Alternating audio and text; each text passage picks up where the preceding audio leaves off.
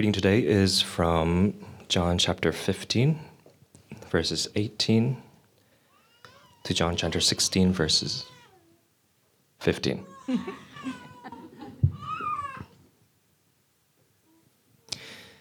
if the world hates you, know that it has hated me before it hated you.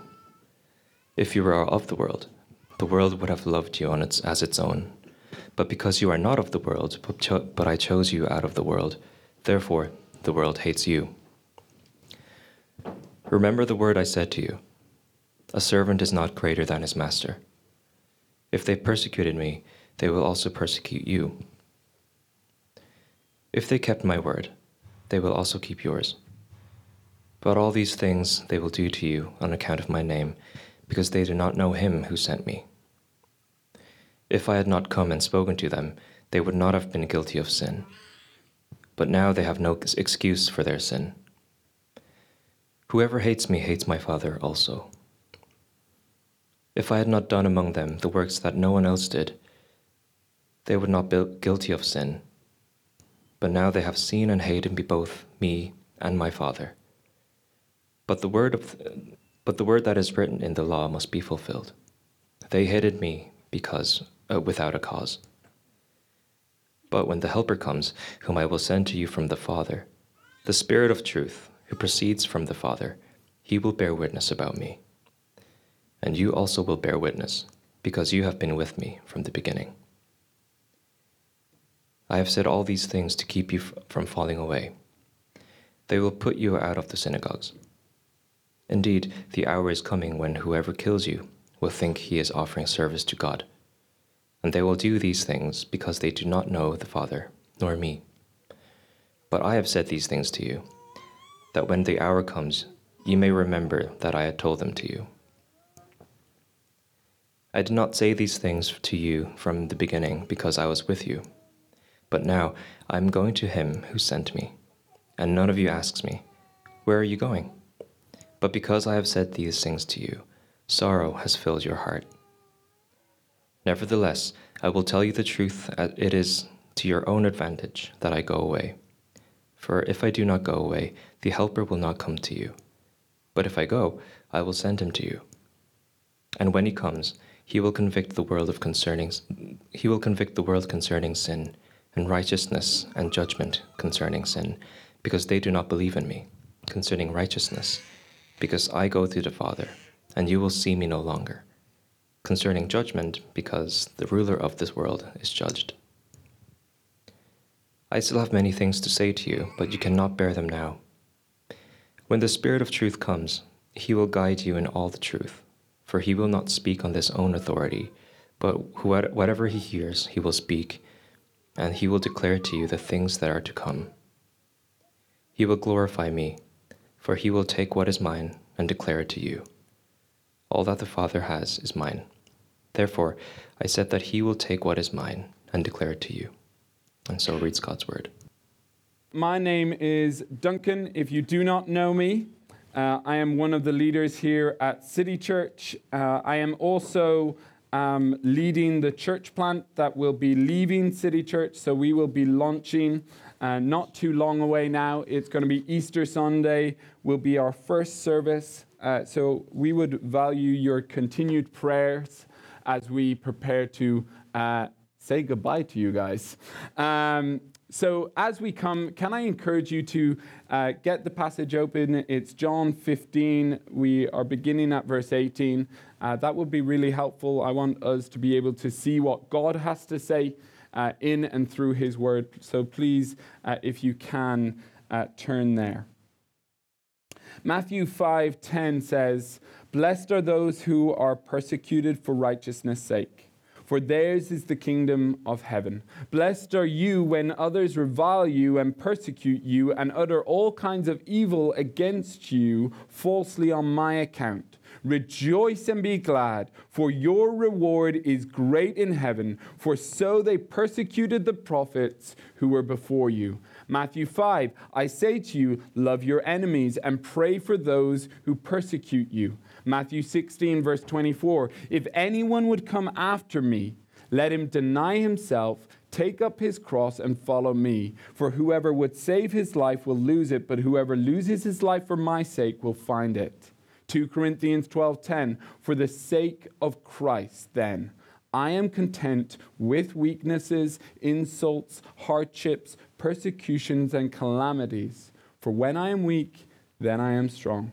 1 Peter 3:14 Even if you should suffer for righteousness' sake you will be blessed. Have no fear of them, nor be troubled, but in your hearts honor Christ the Lord as holy, always being prepared to make a defense to anyone who would ask you for the reason for the hope that is in you. 1 Peter 4 If you are insulted for the name of Christ, you are blessed because the spirit of glory and of God rests upon you. 2 Timothy 3:12. Indeed, all who desire to live a godly life in Christ Jesus will be persecuted.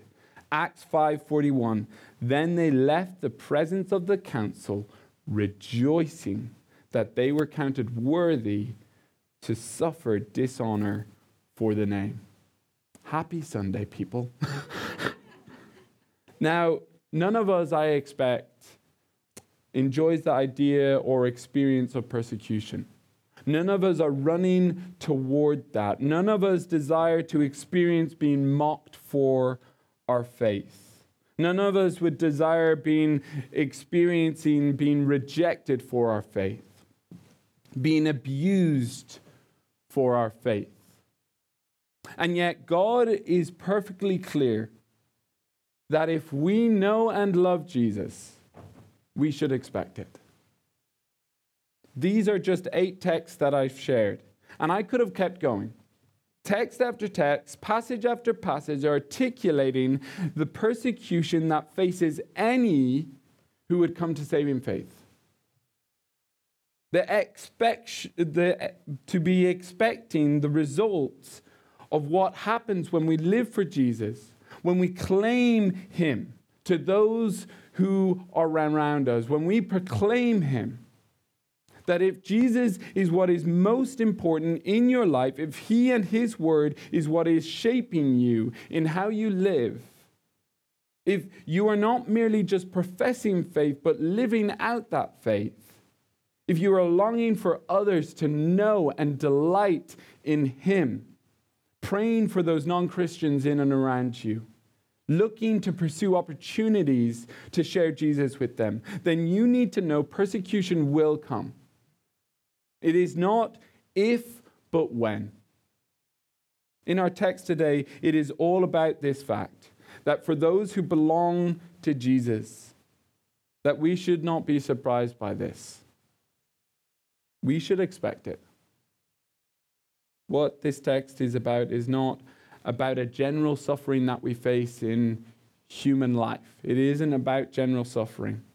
It is a suffering that comes due to our faith, a result of living out your faith with your colleagues or course mates, with your friends, with your family, with your neighbors, with your teammates, any who do not know him. And Jesus continues to speak in his address to his disciples, wanting to both warn them and help them. To warn them that they need to expect what is going to happen. But to help them to know how are they going to be able to stand? How can you stand when such opposition comes? Brother, sister, do not take the words of Jesus lightly here. Hear what he has to say. Allow him to teach us, to help us to know how you might be able to stand when your time comes. Even when we can feel utterly alone, even when we feel completely mistreated, there is a sharp contrast that happens in this text. That it begins from the passage last week and if you were here last week, you would have heard Mark, and he was preaching on that passage where Jesus is speaking about abiding in him and about the sort of community that we should be, shaped by love. That that should be evident in us if we know and love Jesus. that there should be a Christ like love among us. But when we get to verse 18 in our passage, the focus shifts. And we see that. We see how Jesus begins here, not to just merely focus on his people, but upon the world around them, those who have rejected him. Jesus is not holding back in this description. Having just shared about the love we ought to have, he exposes the hate of the world, preparing us for what is true about those who do not submit to Jesus. It is not that they are not just for him, but rather they are against him. Because there is no neutral position before Jesus. You either love and obey him or you hate him. There is no neutral position. And you reveal your hate for him by the way in which you reject him in your life. To think that there is some middle ground is not founded. The Bible does not speak about a middle ground. But for the believer, for us as brothers and sisters, Jesus wanting to remind and to remember that as we face hostility of the world around us, to remember his suffering. Verse 20 Remember the word that I said to you A servant is not greater than his master. If they persecuted me, they will also persecute you. If you want to go on the next slide, by the way. There we go. So, remember his suffering. Because it's easy for us if you have been around the church or a Christian for some time to speak about the cross, that we sing about the cross, that we pray about the cross, and yet we can so easily forget the cross. That it becomes so familiar to us that, that we know, oh, yes, Jesus died, he suffered and died for me. And it becomes just something that we say, that, that we know it in an intellectual way. We lose sight, though, of the power of what took place there. That as Jesus is facing his final hours in this moment, speaking to his disciples, facing rejection, being beaten, mocked, and nailed to that cross, he seeks to encourage his disciples, to encourage us. If you belong to me, then look, look to me. Look to how I'm about to be treated. Look to how I suffered. Because if this is true of me, then it's going to be true of you. If you are mine. What I love about the Bible, about the faith that we hold, is that it's so real. It's honest. Jesus isn't selling you false promises here. Jesus is not trying to show you the best parts of being a Christian. He's not hiding hardships and struggles that you might face. Jesus is terrible at PR. He is a terrible salesman. Even throughout the Gospels, you should note on occasions when Jesus says something and the disciples are like, well, maybe don't say it like that. Out of the fear of people rejecting and going away from him. Because Jesus is completely honest and open with us. He's not hiding from you. Completely real and exposing the truth that we should expect to experience this.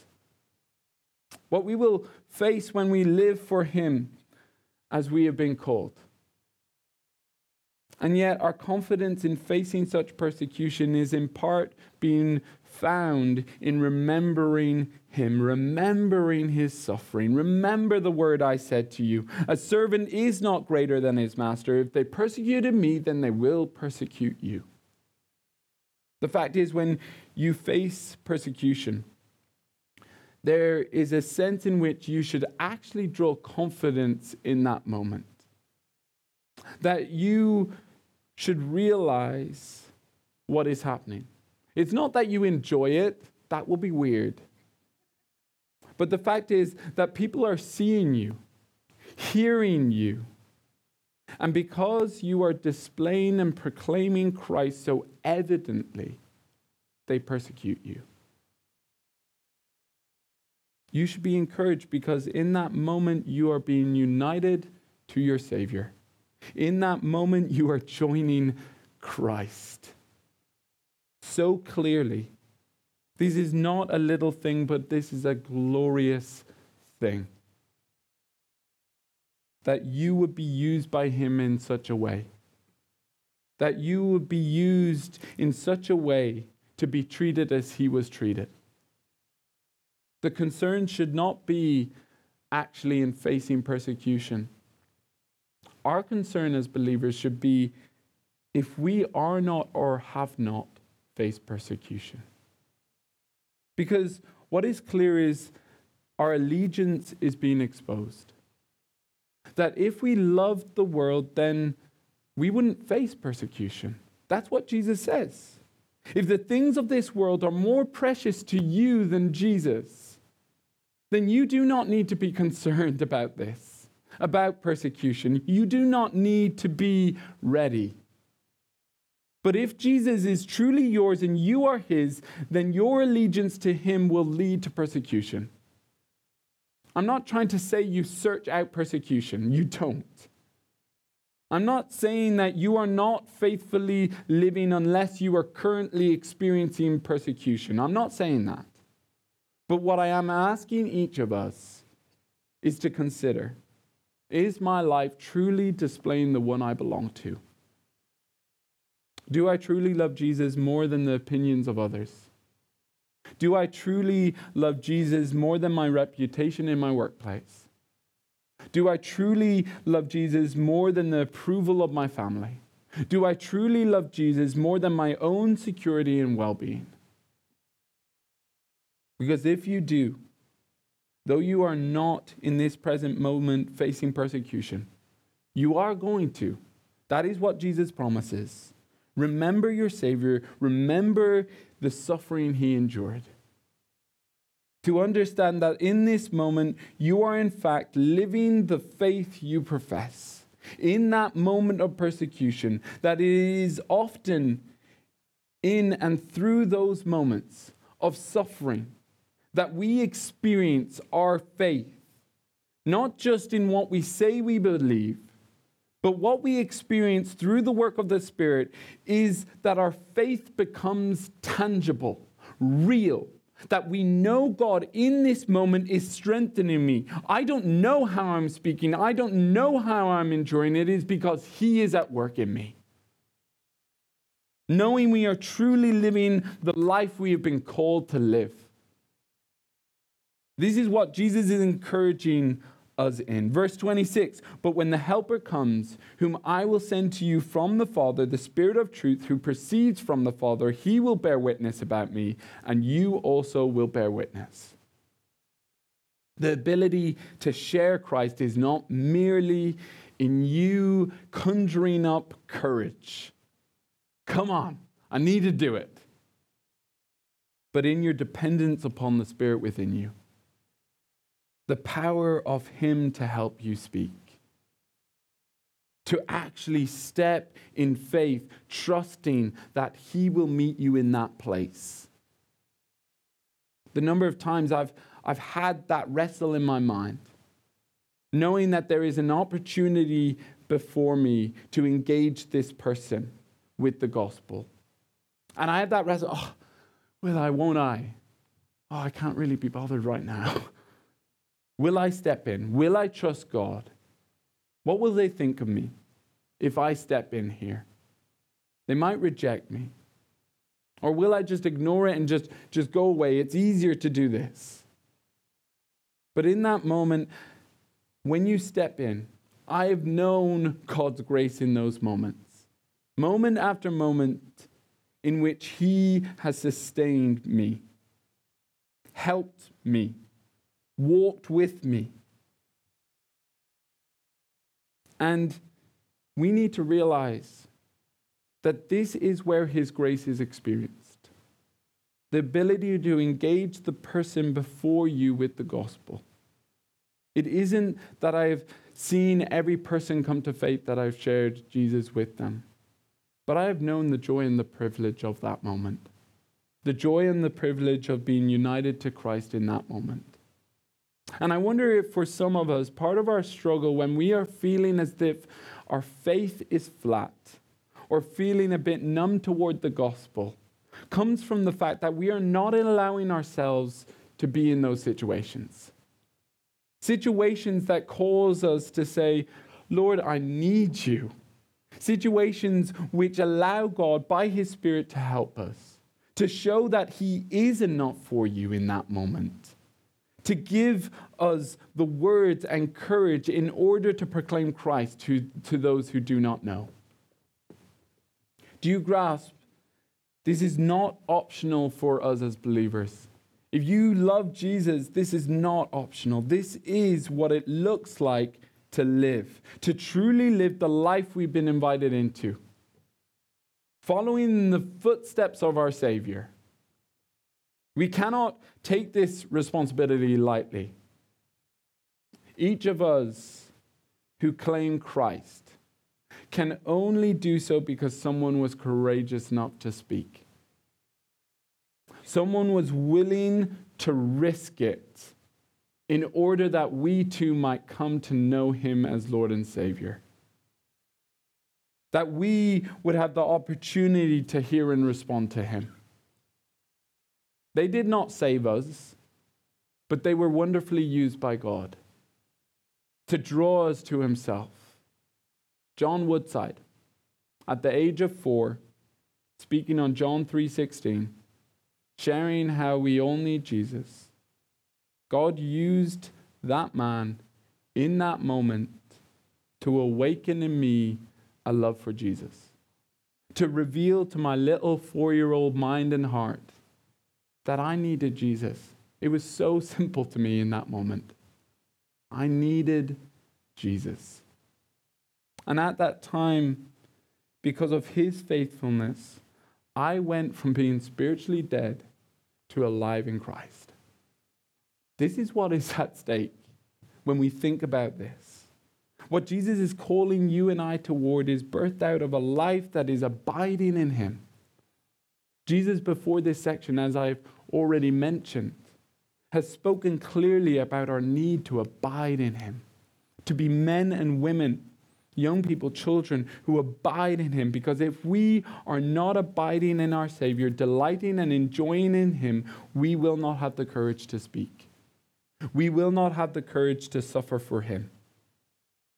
But when we look to Jesus in His suffering, we will see His willingness to suffer for us, His willingness to endure such hardship. And this should shape us as we follow, follow Him recognizing we are looking to Jesus, the founder and perfecter of our faith, who for the joy that was set before him endured the cross, despising the shame, and is seated at the right hand of the throne of God.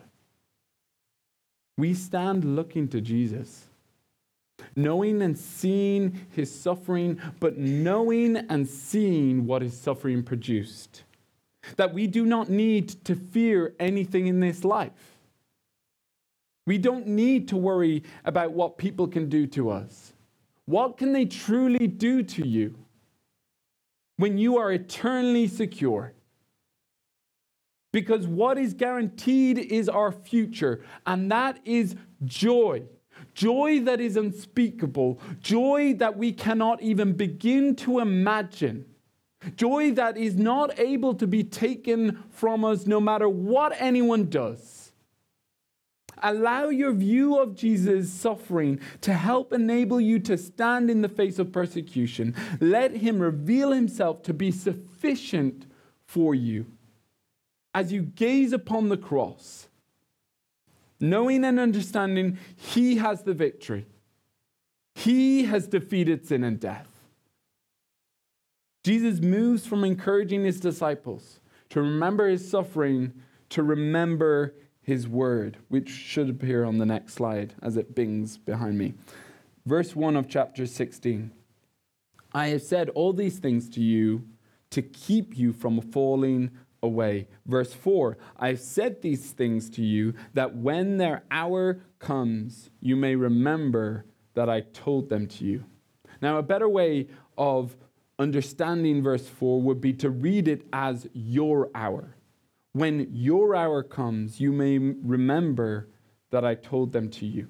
Throughout the gospel, this gospel, there has been reference to Jesus' hour.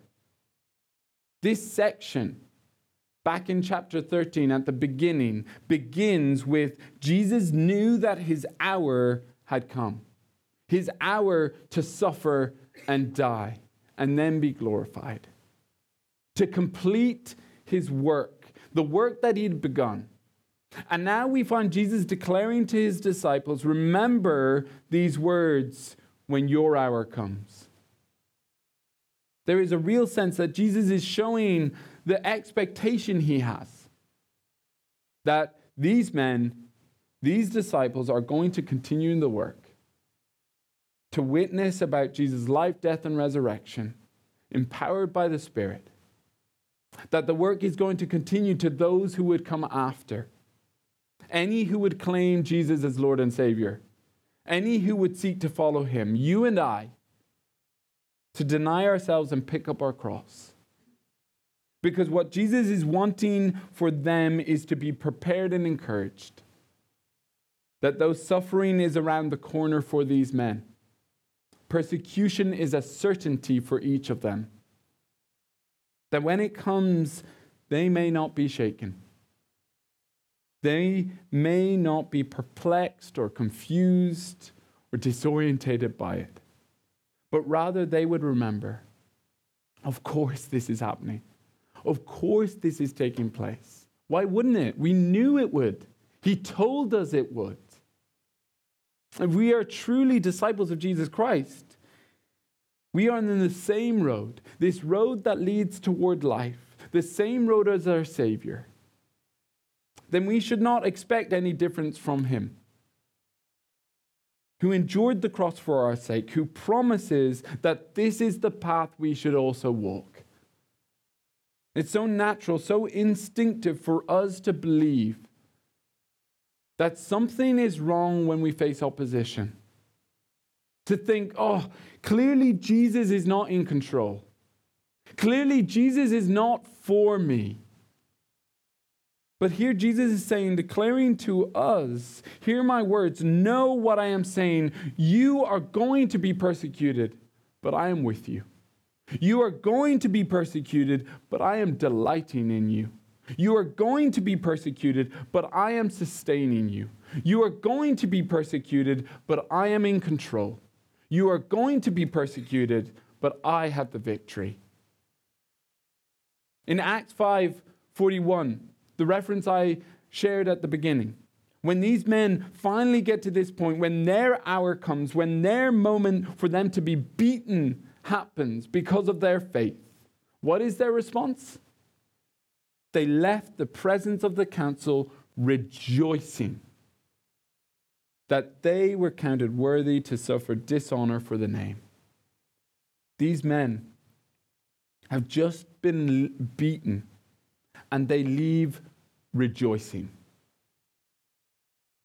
That they would be counted worthy, worthy to suffer dishonor for the name, the name of Jesus that they would be counted worthy to suffer because Jesus was so evidently at work in and through them. This is not our natural experience.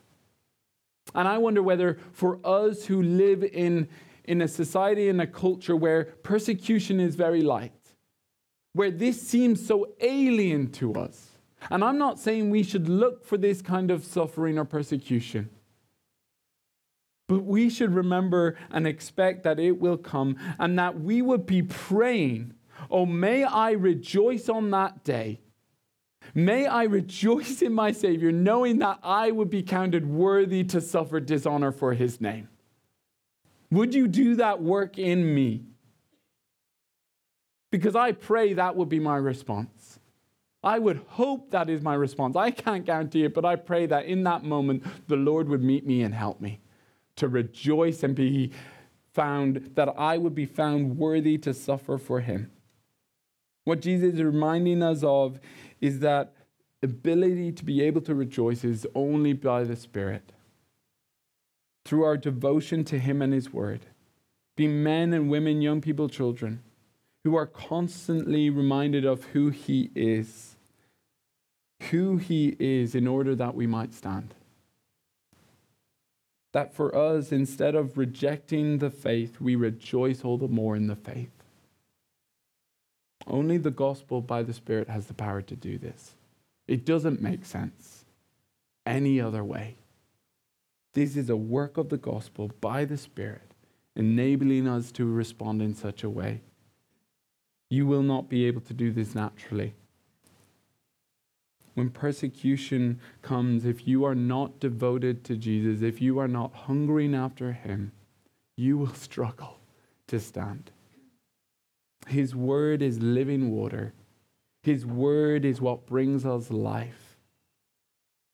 This is a theme throughout the gospel. That belief in the word of Jesus that brings life. Belief in Jesus that brings life because it is by his word that we come to know him. Brother, sister, let us not be neglecting what is vital for us.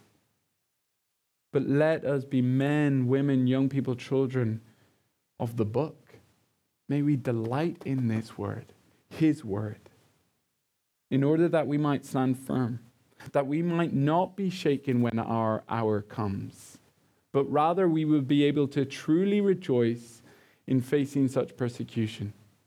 That we might say, Yes, this is what he said would happen. What a joy that we are counted worthy.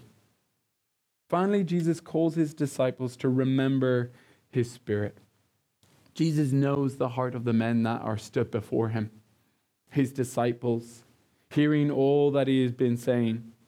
This man they have grown to love dearly, they have been with him, heard him speak, ate with him, lived with him. And now he is speaking about leaving them and departing and going from them. And this has brought confusion and sorrow to them. And Jesus has full knowledge, clear knowledge of this, knowledge of their emotions in this moment. And that's evident. He's sensitive to it in verse 6. But because I have said these things to you, sorrow has filled your heart. Jesus understands that they are struggling, struggling to grasp what is taking place, struggling to have confidence in this moment. And as Jesus senses this, he wants them to understand, to realize his departure from them is actually for them. Verse 7 Nevertheless, I tell you the truth, it is to your advantage that I go away. For if I do not go away, the Helper will not come to you. But if I go, I will send him to you. There is a real danger for us as Christians to sometimes think, oh, I feel like God could have had a better way of doing this. Maybe you can sit there and be like, oh no, I'd never say that or think that. But let's be honest. How many of us had have, have had a moment where you've either said or thought something like, oh, it would be so much easier if Jesus was stood here? Or, of course, the disciples have such faith. But they walked with them, they spoke with them, they were with Jesus. Of course, they have such faith. It's easy for them. And what Jesus is plainly saying here is no. no. That you may think it would be better for me to stay, to remain, but I know what is best. I know what is going to be the most beneficial thing for you and those who would come after you. Brother, sister in Christ, we need to be careful to not neglect the centrality of the work of the Spirit. This text has been filled throughout this passage with the importance of the Spirit. That his work is not secondary to Jesus. That his work is one of illumination. That his work is one of strengthening and enabling. If you know me, you will know that I love God's word. I love understanding His Word. I love knowing how to rightly consider His Word. I will not just sit back. If I hear someone saying something and it's like saying this is what the Bible says and it's not what the Bible says, I'll be like, I need to say something. I can't help it. So understand me, I completely am sold out on the importance of God's word. That our minds would be engaged, that we would be people who think rightly. But for all the knowledge we can have about God and His Word, for all the right thinking we can have about doctrine, about holding a right theology, it is worthless without the work of the Spirit. It is worthless without Him helping our knowledge, helping the truth we know, helping the correct doctrine we hold to not just be head knowledge, but heart knowledge. That the truth we hold should be felt. That good theology leads to emotions being captured by God. That our faith is not just us coming to understand, to think rightly, but our faith is also helping us to feel rightly. And that only is possible through the Spirit. Because what Jesus is speaking of is one of the most significant moments within redemptive history. That though the Spirit has been at work throughout creation, He has always been there. He has been with God's people. What Jesus is alluding to is a far more significant reality that is about to take place. No longer will God be dwelling with his people, but rather God will be in his people through the Spirit. That at Pentecost in the book of Acts, the Spirit comes and dwells in his people, God's people. Do we grasp what is happening? We can hear that, and I have heard it from a child that story. Oh, isn't that lovely?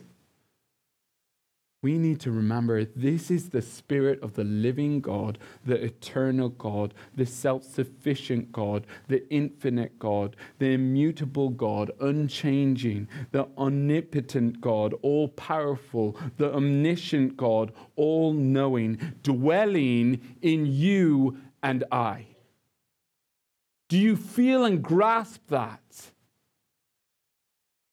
This is what has happened. How crazy and yet glorious it is. That is so wonderful that the effective work of Christ is so effective that God was not just dwell with us, but in us, helping us, walking with us.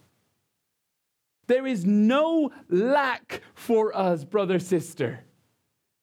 God is working and doing what He has started in us.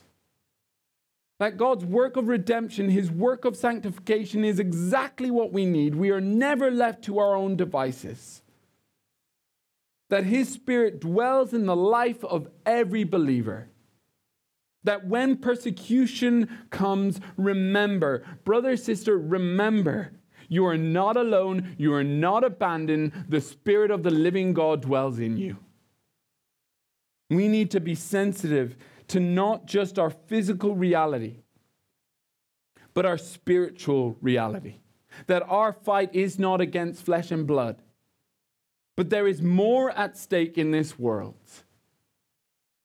than what we physically see. Because what we need to appreciate is the hope of people coming to saving faith, coming to Jesus as Lord and Savior is a work of the Spirit. Enabling us not to just see with physical eyes, but to see with eyes of faith, to see Jesus for who he truly is, to see who we are in light of him. Verse 8 When he comes, he will convict the world concerning sin, righteousness, and judgment. People are not able to come to Jesus without the conviction of their own depravity. The good news of Jesus is not good news without this realization. Why do I need a Savior if I'm already a decent person, a good person? Why do I need a Savior when people look at me who, who work with me and think, oh, they're a good worker? Who people look at me and think, oh, they're a good friend, they're a good parent. It is the Spirit that enables us to see the utter depth of our brokenness, our utter need, being convicted of our rebellion against the Creator God, thinking we know how to live, we know what to do. And God, our Creator, is being rejected in that moment. In order that we might rightly see and experience the beauty and the glory of the gospel, the Spirit convicts us. As we have been preparing to plant Redeemer, I have just had moments of weightiness, walking to go and play football with a group of local men in the community who are so far from the Lord, who have no idea about Jesus, thinking, how will they ever come to know?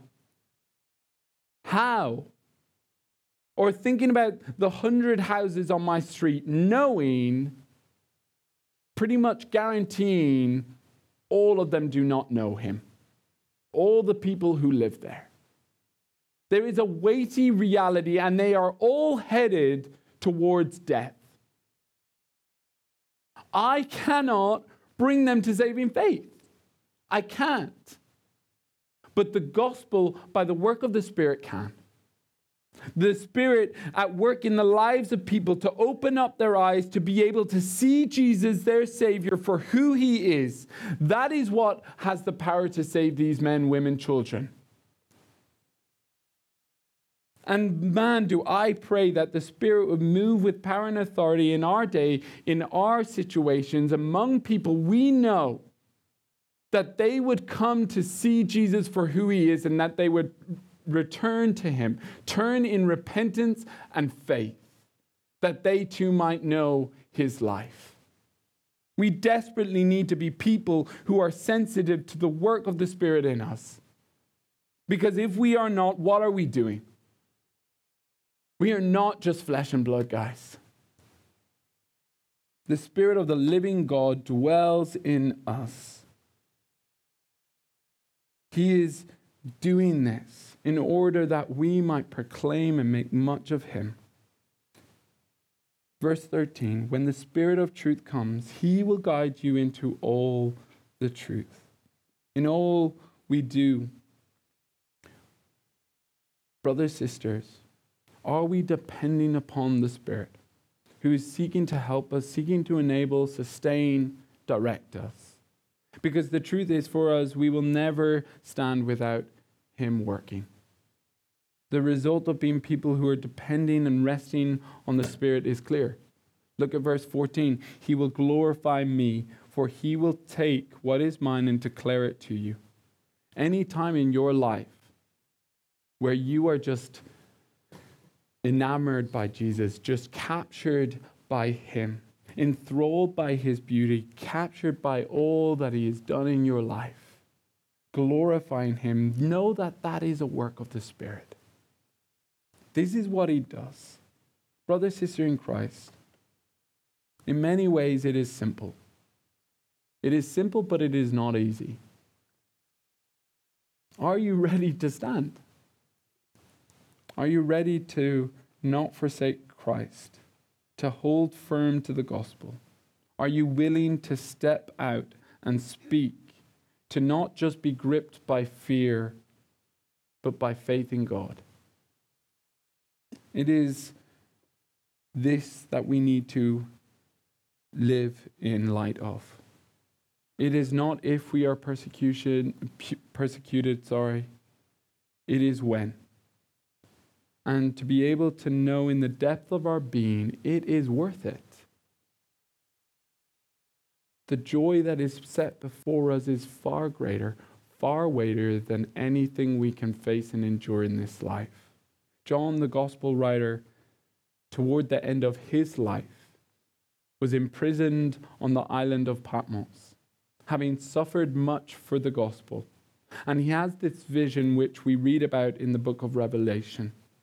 And in that vision of Jesus' return, we hear these words Then I saw a new heaven and a new earth, for the first heaven and the first earth had passed away, and the sea was no more. And I saw a holy city, New Jerusalem, coming down out of heaven from God, prepared as a bride adorned for her husband. And I heard a loud voice from the throne saying, Behold, the dwelling place of God is with man. He will dwell with them, and they will be his people. And God himself will be to them as their God. He will wipe away every tear from their eyes, and death shall be no more. Neither shall there be mourning, nor crying, nor pain, nor any more, for the former things have passed away. Brother, sister, it is worth it. It is more than worth it to stand firm in your faith with joy. Keep gazing towards this day, knowing this day is coming, the Lord is returning, and he will have the victory over everything. So let us stand, remembering his suffering, remember his word, remember his spirit.